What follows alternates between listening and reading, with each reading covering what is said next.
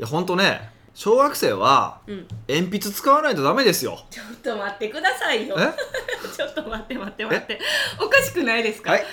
先週のええ。ポッドキャスト始まったらいなや、はい。その話でしたよね。え？でシャーペンを使ってええやろ的なわ話してなかったですか？えしてましたかそんなもう顔顔顔え？やばい。あのその顔殴りたい顔ですよ。みんなには見えないけど。いやいやいやいや本当ね、はい。あのーあの、まあ、放送があった後、まあリアルにお会いした方対面した方、ね、対面した方。しかも偶然にも女性2人。はい。あのーなんですけど。で知り合いってことですか？まあ知り合いねあもちろんね、はい。知り合いと講談に来てくださってる方とかだったんですけど、まあ会うや否やうん。シャーペンはダメな理由を、えー完全に論破されまして。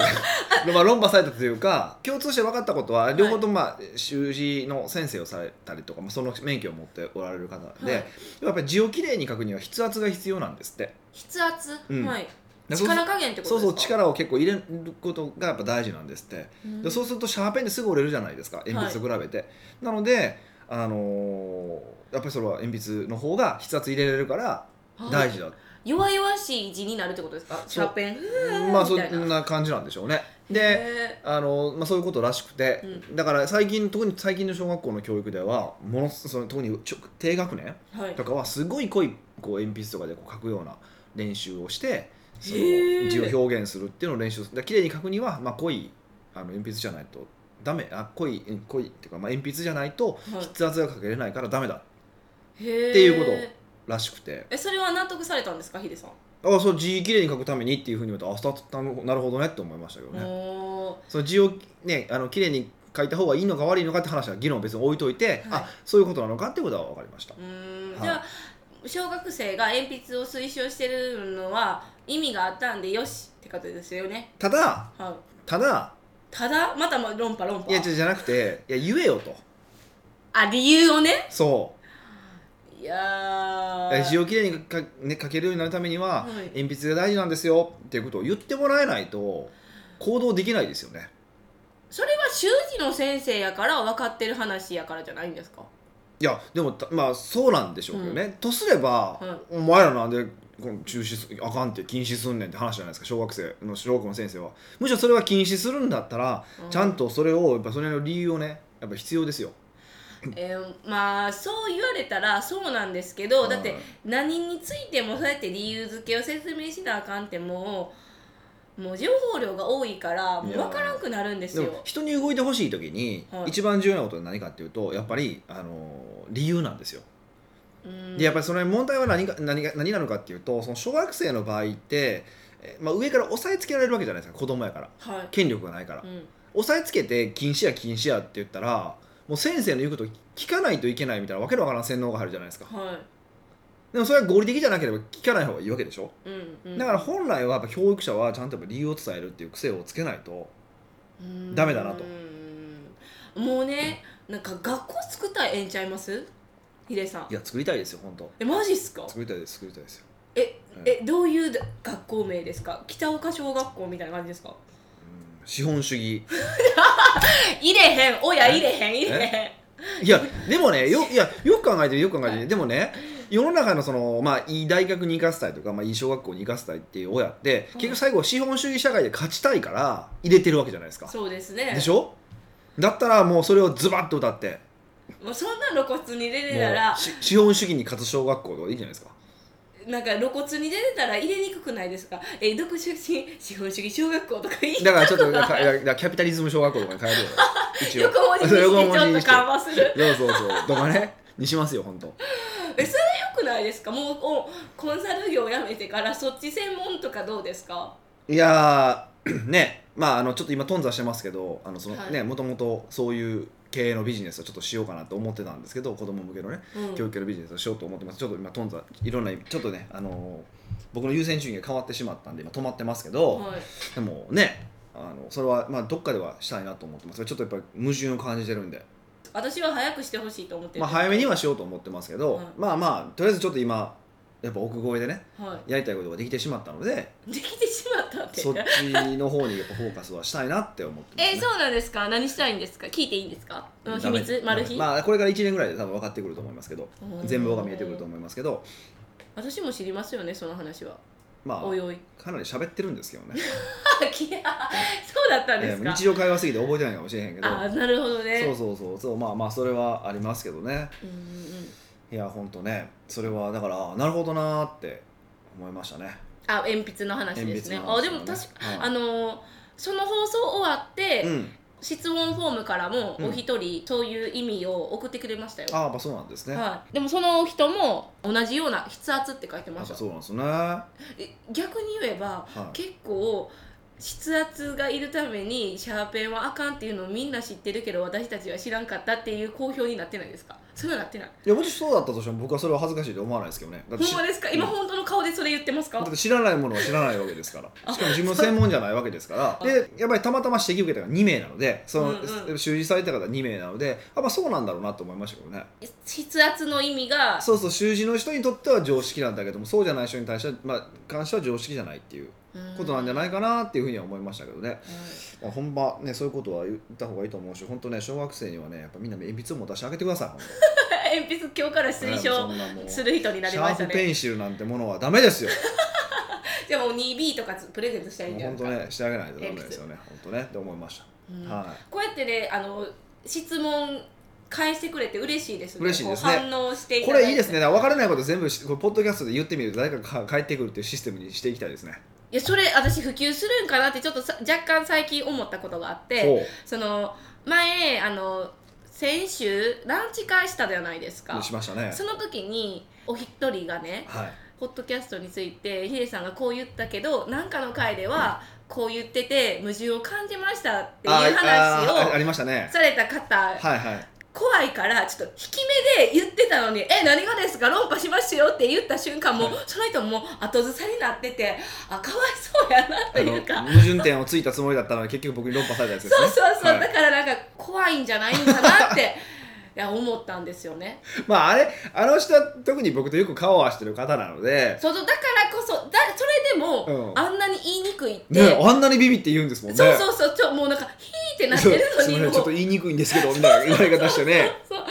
なのになんかいや皆さん物申すのってやっぱ怖いんやなって。いや僕としてでもね本当言っていただけてありがたかったですよ。あそういうふうにだから逆に言うとあの僕はそう矛盾してる話をしまあ、ある回とある回の話が矛盾してるって話だったんですよね、うん。はい。ででも僕としては矛盾してるつもりがなかったんですよ。でもでも、まあ、その方から聞いたら矛盾して聞こえてるってことは多分他の方はもう矛盾して聞こえてるんかもしれへんなみたいなことはやっぱちょっと思ったんですよ。あじゃあその話矛盾してないよっていう話ここでしてあげますか？何の話でしたっけ？あのー優先順位の話ああ優先順位の話。そうそうそうそうほどうでしたっけ？覚えてないんで喋ってもらっていいですか？えマジですか？なんかある回ははい。プライベートクラブって仕事があ仕事では欠席でしてあかんけどあかんって言われるけど、えっと、プライベート家族の理由だったら欠席しても OK になっているっていう話ですね。そうそうそう、はでもなんかある回はなんかえっとどこまでし亡くなった人に対してえ何ですか？休みを決めるときにい、はいはいはい。亡くなった対象どこまで行くかでしたっけ？ああなんか亡くなった人があのの時に、まあ、仕事があったとしてどっちを優先するのかそうって話そうですよね。そうそうそうそうそうはいはいはいはいはい。それで答えたんでがそその時僕は仕事行きますよねって話をしたって話そうですよね。そうそうじゃあー。それやったらなんかこう違うんちゃうかってなんか恐る恐る聞いてました。そうですよね。いやあれはだからえっと論それはそうそれは論点が違いますよって話をしてて、はい。え僕自分自身の優先順位に従って生きれますかって話が大事なのであって別にプライベート優先しましょうって話じゃないですって話をしたんですね。うん。でプライベートクラブに関してなんでプライベートだったら OK っていうプライベートそのプライベートの話だったら、えっと、欠席しても、まあ、グループコンサートですね。ごめんなさい、うん。プライベートクラブでグループコンサートやってるんですけどそこに関してはなんで欠席そのプライベートな理由やったら欠席してよくて、えっと、仕事が理由で欠席したらダメなのかっていうとプライベートクラブってのは仕事なわけじゃないですか。はい。自分の仕事について改めて見直すってための仕事じゃないですか、うん。でその仕事のアポを初めから入れてるのに別の仕事のアポを入れるってなんでやねんって話じゃないですか。はでプライベートのことに関して言うと、えっと、少なくともそのプライベートの方が大事だってそこで判断したわけじゃないですか。だから、えっと、それはもうその人の判断なんで OK ですよでプラスで言うとプライベートの話で特に、えっと、例えば運動会とかうん。あのそういう話そうそういう話っていうのはまあ、プライベートクラブの日程が決まった後に決まるものなのでまあそうですよ。1年間スケジュール僕らね1ですよこっちも。年間のスケジュールで決まってるからそれだとそれは動かすの仕方がないよねって思ってます。うん。っていう意味であのプライベートは優先プライベートクラブでプライベートを優先してもいいですよって話なので、あくまでもそれそれぞれの方の優先順位に従ってっていうことはいなんですよね、うん。だから別にあの僕自身は仕事を優先しますなんて言った記憶こともないし、うん。その人が死んだ時は僕は仕事を優先しますけどとかそういう話をしてましたけどね。そうそうそう。それはもうしゃあないですよね。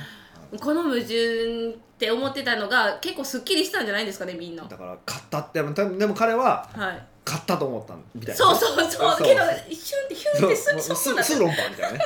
に 2, 秒ぐらいで論破しましたけどね、はい。あそれ間違えてますよ。って思いました。けどそうそうそうそう。ええ。そうでしたね。そうですね。はなんかその時もう一人もなんかヒデさん前にいるからいや、はい。私からしたらもったいないじゃないですか。みんなさん来ていただいてるから、はい。質問あれば質問すればいいのにって思ってて、はい。だからえなんかもう全然今空いてるんでヒデさんとかに質問あったら言ってくださいって言うたらなんかえ質問してもいいんですか？みたいな「いやなんで来てん?」って思ったんですけど。質問するための会なんですよね。そうそうそう。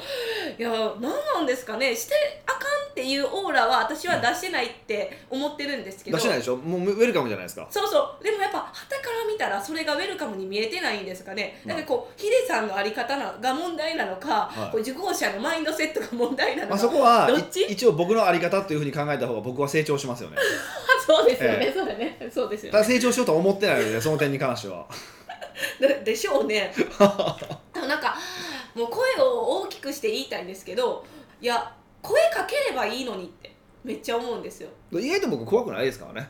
うん。でもよくやっぱりあるのがねこれいろんなところで話よ。よくいろいろ話するんですけどあのセミナーの懇親会とか、まあ、飲み会飲み屋さんでするじゃないですか。はい。でうちは一応あの講師とみんな喋れるようにっていうことで一応30分に1回とか、まあ、20分に1回そのテーブル数に応じてこう講師がローテーションしていくんですよね、はい。そうするとさっきまで盛り上がったのに僕が行った瞬間シーンとなりますからね。俺は滑り滑り芸かといや滑り芸です。っ てそんなそんな感じですよね。ほんま。ね。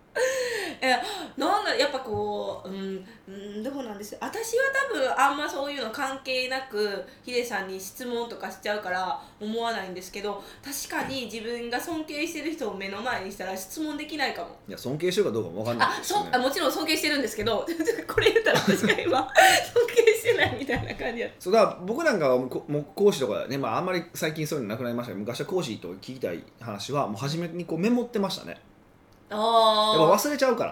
あうんうん、うん、でメモっといて来たら聞くって感じですね。あそうなんですっていうことはやっぱやってました。やっぱ聞くんですね。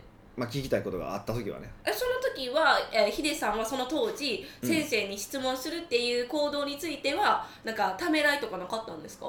別にまあお金払ってるわけやしね、そうなんですけど、うん、でもっと言うとやっぱりその時も僕は講師をしてたから講師側としては喋ってほしいと思ってるんですよ。ああなんか聞いてほしいとかあのーうんやし僕は懇親会とかって特に僕の場合は懇親会の場っていうのはやっぱりそのああいうセミナーの改まった場では聞きづらいようなことそれはだからそのセミナーの内容もそうだしもっと言うと僕のプライベートの話もそうだうんしうん、何でも聞きたいことを聞いてもらえたらいいなと思ってるんですよ。あまあそっからしたら確かになんかもうイメージが強いと思うんですがなんかそんなことを聞いたら「は?」とか言われそうみたいな、ねその時「は?」って言われたら面白いじゃないですか 逆に「は?」って言われたーって言ってねいやもう立ち直られへんってなるんじゃないですか、まあでね、そんなつもり全然ないんですけどねだから言っていただければいいと思うんですけど、まあ、そこはまあね、まあ、そのメールマガとかの感じもありますよねそれこそ寺本さんとか全然こうみんな集まる感じですしねあウェルカム度高いんですか？そうそうだからこの間あの、まあ、僕のねその懇親会の時に、はい。寺本さんがサプライズで来てくれたじゃないですか、はい。あの時にだから受講生とか結構寺本さんに握手行ったりとかしてるわけですよ。あちょっとムッとしてる。握手いや別にムッとしてないけどえ でも寺本さんにはそういうことしてもう大丈夫みたいな感じで思っててあー。僕としてはやめてほしかったんですけどなあのいやそれだってよくないじゃないですか。えどういうこと？どっち何がよく寺本さんに迷惑じゃないですか。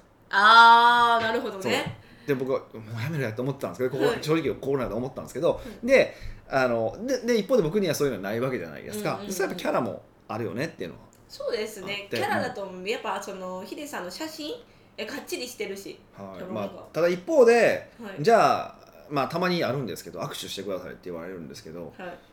でって思っちゃうんですよね。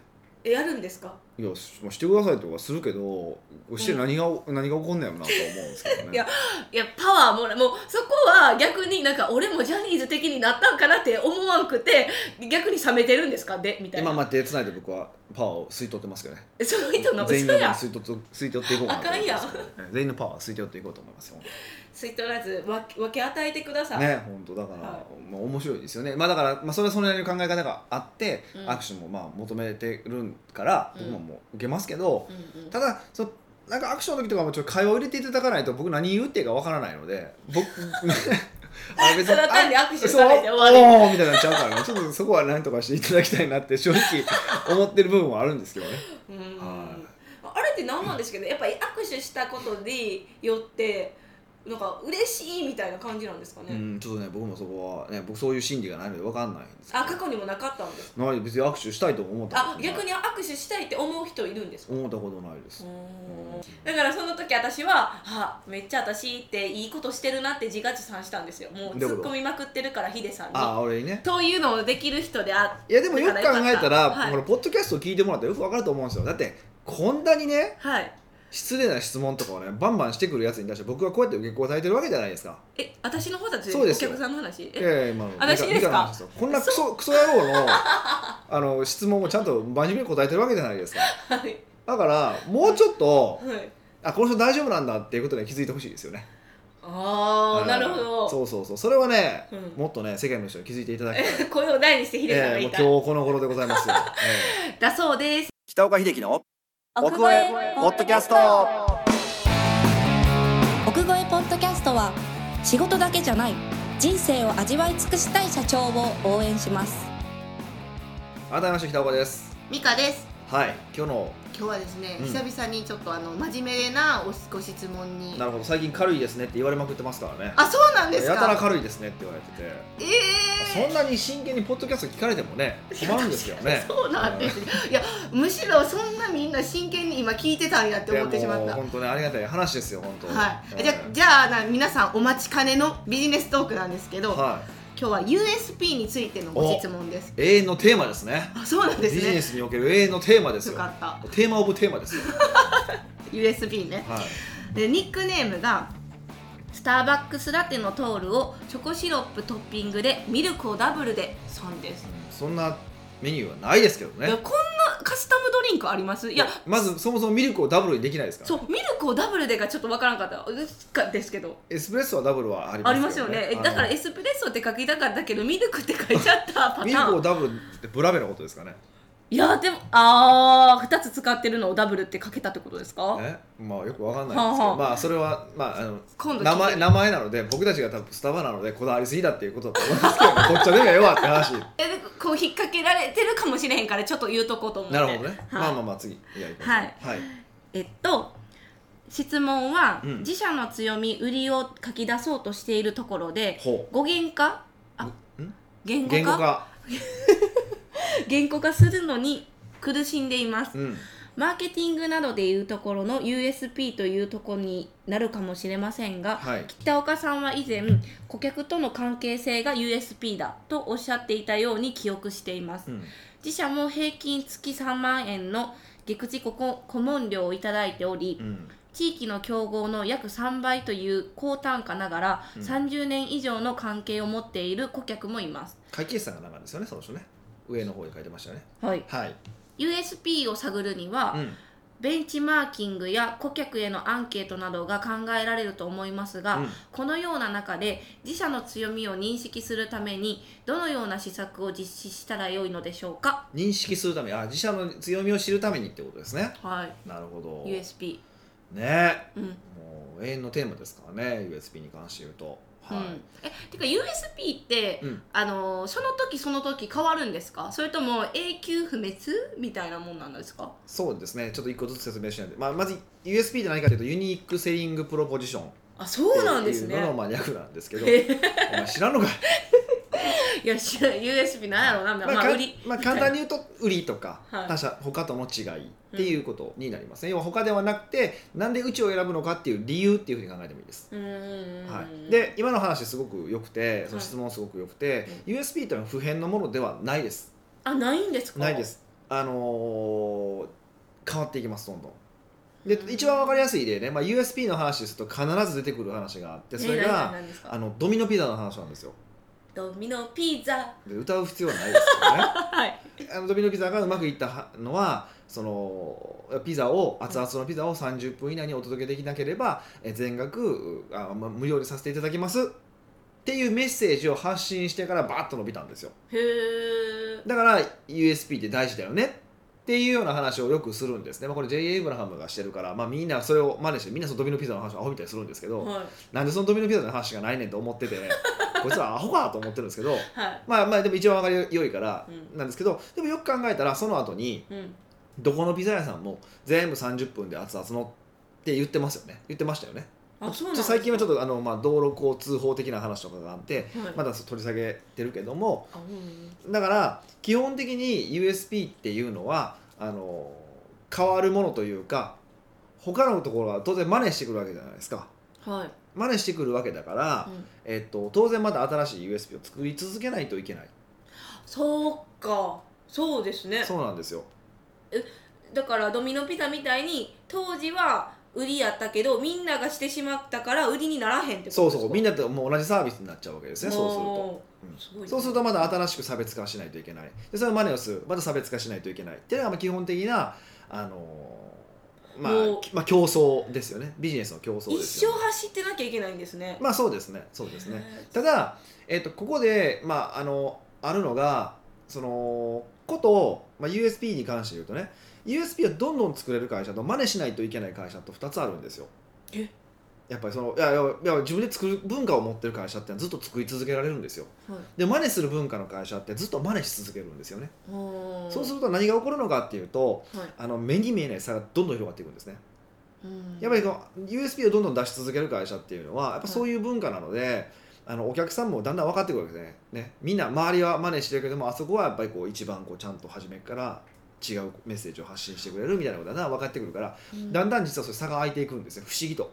へえでこれがだから最終的に本当にもう完全にこう USP を作り続けるのが文化になるとうん。会社としてはすごく強力ですよね。うん。安泰みたいなまあ安泰とは言わないですけど、うん。少なくともあの比較的長期間の優位性を保ちやすいですよね、うんっていうのはあります。うん。うんだからあ一応変わっていくもんなんだと思っていただく方がいいと思います。結構そこをねあのもう一回固定したら終わりっていうふうに思ってしまう方が多いんですけど、うん。まあ、それをしてそう思ってしまうと結局あの完成形だと思うからあの完璧なものを考えないといけない。っていうふうに思うからうん。結局 USB が作れない。なんていうこともやっぱ起こっちゃうんですね。月の新しい強みについて考えるそうそう完璧なそう USB を作らないとうん。お客さんに出す出せないと、ででももうちょっとでもいいから強み出したらとりあえずややると。うん。やってまた改善して変わっていくもんなんだから本来とくちょっとずつ出していけばいいだけの話なんですけどなんか完全か無欠なものを考えて出さないといけないと思うから悩むからなかなか出せないってことが起こるんですね。だからまずはポイントは実はこの USB のポイントは施策のポイントはまずは思ったらとりあえず出してみる。へえで結局ねあのアンケートの話書いてましたけどアンケートで強みを探るこれす,、まあ、すごく重要なことだし必要なことなんですけど、なんですけどお客さんって嘘つきますからね。へえまああそっか。でもアンケート書くときそうかも。アンケートってこう自分にとってちょっとかっこよく書いたりとかするじゃないですか。はい。とかこう結構コンサル的な立場になってなんか客観的に書こうとしたりとかする人とかも現れるんですね。うーん。でもっと言うと例えばダイエットってはあのーまあ、運動をして食べなければ痩せるわけじゃないですか。って分かってますよね。いうん。知ってますよね。うん。でも、まあ、そういうふうに言葉では分かってるって言いながら選ぶものってあの運動しないで痩せるものとかそう食っても食っても痩せるものじゃないですか。だから結局お客さんって嘘つくもんなんです。でもそれは別にあの意図的に嘘ついてるもんじゃないでしょ。あそうそう意図的についてるわけじゃないけどもねお客さん分かってないんでしょそううねそう結果として嘘つきますよね。だから例えばお客さんが言ったお客さんのアンケートを見たらいやもう、ね、運動してがっつり食事制限をして野菜ですって書いてあったとしても、うん。その人はそれ買わないわけですよね。うん買わないですそうねマーケットに出してみたら売れないわけですよね、うんうんうん。ってことはあの、まあ、USP としては、まあ、ありえないというか間違ってるって話になるので、はい。らけけ結局最終的にはもちろんアンケートを取ってお客さんがこういう仕事は重要なんだけども、あの最終的に重要なのは出してみて当たるかどうかなんですよ。おー。じゃあ別に外れるのも OK な感じなんですか？そう外してもいいからどんどん売っていくってことですね。うん、そんなこまめになんか変えて出してやって出してなんか AB テストのような感じでできるもんなんですか、まあだ当たったものでとりあえず固定すればいいわけですから、そういう感じなんですね。そうそうそうそうそうなんですよ、いやみんな多分デスクワークと思ってると思うんですけど。なんやと思う？うん USP はまあまあみたいな。でそういうのを考えないといけないタイミングもあるけどでもそれが本当に当たるか当たらないかに関してはやってみないとわからないわけで、うーんまあそうですね。そうそう。まあ当たり前の話なんですけどね。あじゃあ USP を考えるときに、うん。ダイヤン5個ぐらい考えとくっていう感じですか？それも違う。いやそれ正しいと思います。ほんまですか、うん。これしてこれしてこれしてこれしてこれしてこの中で良かったの行こうぐらいのいなんかもうそれぐらいの気持ちでやっった方がいいと思います。なんかそんなになんかこうフランクっていうかなんかそんなもんなんて今思ってしまったんですけど。いやもっとなんかこう何やと思う？みたいなイメージがあるじゃながっちりいですか考えてみたいなね。そうそうそう。まあねあのか考える時間を取らないといけないっていうことは間違いないと思うんですけども本当にそれが正解かどうかっていうのは正直出してみないと分からないですからね。僕らも偉そうに言ってますけど、はい。あの外れたりしますからね。あそうなんですか。それこそこの間あの昼食会ねこの間やった時にはい。来ていただいた方が、えっとまあ、僕の講座に来た時に何倍やったかな、えっと、月10万ぐらいだったんですってえ？そうで1年後2年弱ぐらいかな。で、はい。今はまあ年収1000万ペースなんですみたいな話をされてたんですよ、でその時に僕が彼に言ったことは「そのコンセプトは売れません!」って僕言い切ってましたからね。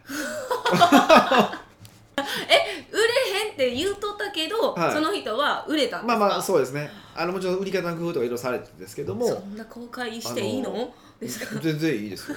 恥ずかしいことも何でもないから。えー、なんでですか？だって俺神様じゃないもんまあまあまあまあまあ そうやけど、ううん。ん、でもまあそういうもんなんですね。だからこういうふうに偉そうに喋ってるやつでさえ外すんですよ、うーん。ね、だからそれはもうやってみないとわからんよねって話です。